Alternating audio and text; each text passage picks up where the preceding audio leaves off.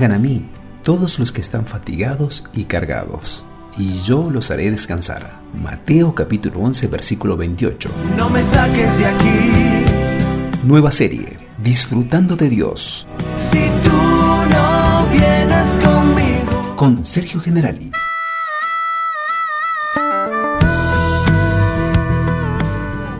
Capítulo 5. Con los otros y a pesar de los otros.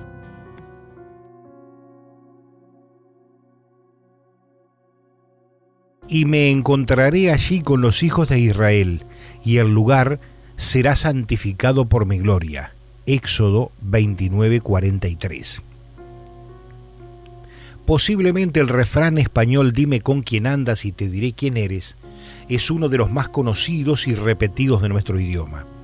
Se trata de un dicho en forma de advertencia con el que se indica al interlocutor que todas las personas somos predecibles hasta el punto de que a través de nuestra compañía, nuestra vestimenta, los lugares que frecuentamos o cómo nos desenvolvemos, se puede averiguar la personalidad de alguien, su forma de pensar y su proceder. No se conoce con exactitud el momento ni el lugar en el que se originó dicho refrán. Si hay constancia de su popularidad por la transmisión oral entre el vulgo durante la segunda mitad del siglo XVI, en la forma dime con quién andas, decirte quién eres, aparece en la segunda parte de El ingenioso caballero Don Quijote de la Mancha, de Miguel de Cervantes Saavedra, en el año 1615. Pasemos a nuestro tiempo.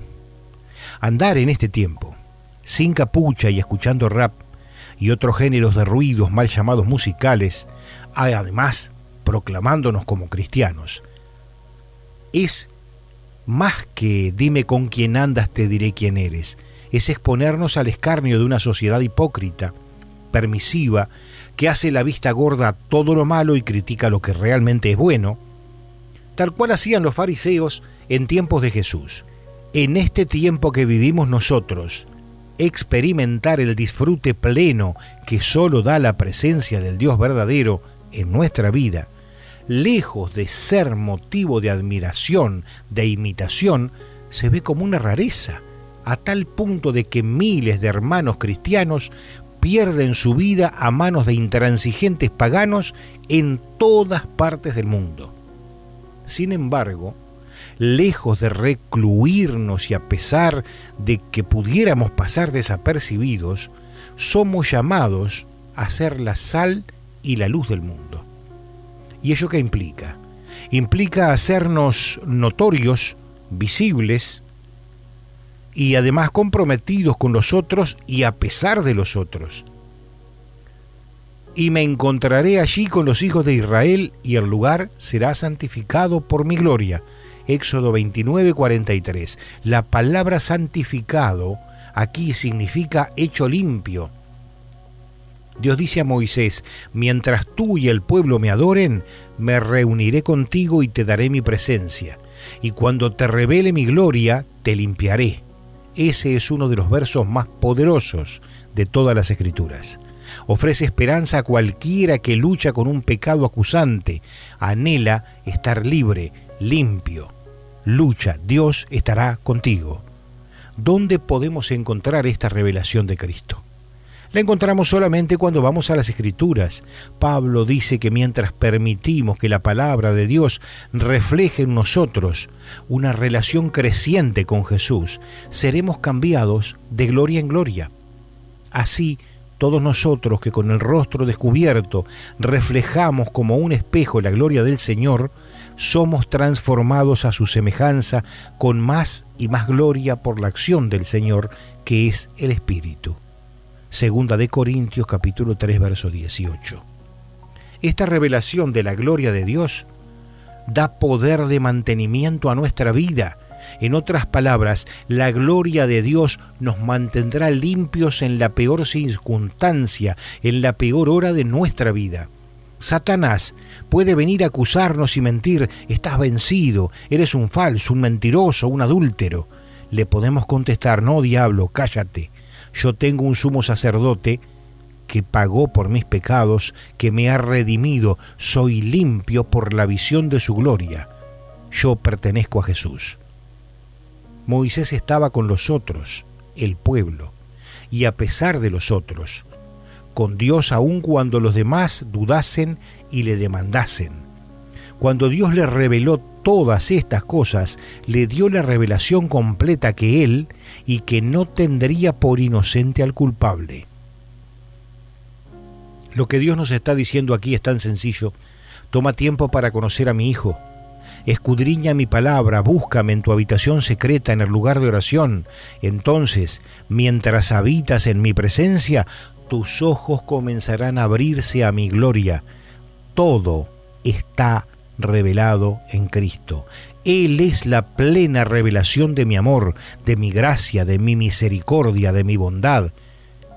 Mientras reflexiones continuamente en esta revelación, Él te limpiará y te purificará, porque serás cada vez más como Jesús.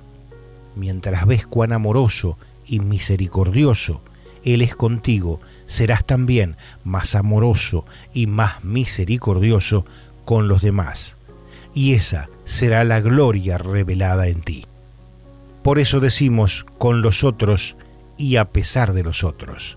El Señor también anduvo con nosotros y a pesar de nosotros. Frase de vida. No me toca a mí juzgar a los de afuera, Dios será quien los juzgue, pero ustedes ya están juzgando a los de adentro. Por eso, quiten a ese pecador de en medio de ustedes. Primera de Corintios 5,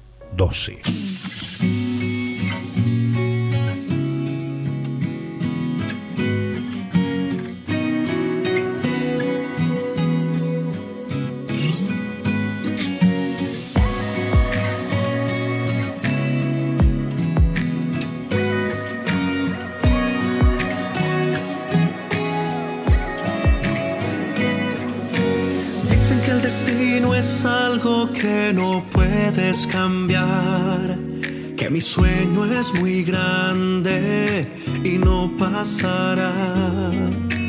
Ellos dicen que es mejor vivir en conformidad, que si no me ilusiono, nada me podrá defraudar.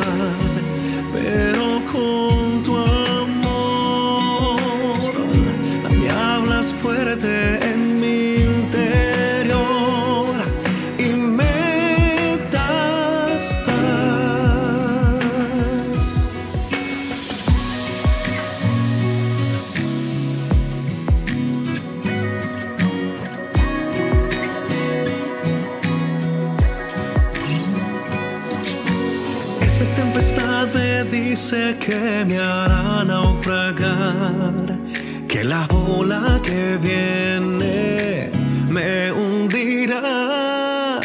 Me dice que donde otros fracasaron tú caerás, que mi suerte está echada, que no hay chance de que pueda continuar. Pero tú, Señor, dices fuerte a mi corazón que puedo confiar. Sé que todo cumplirás, aunque no lo vea aún. Sé que estos muros tú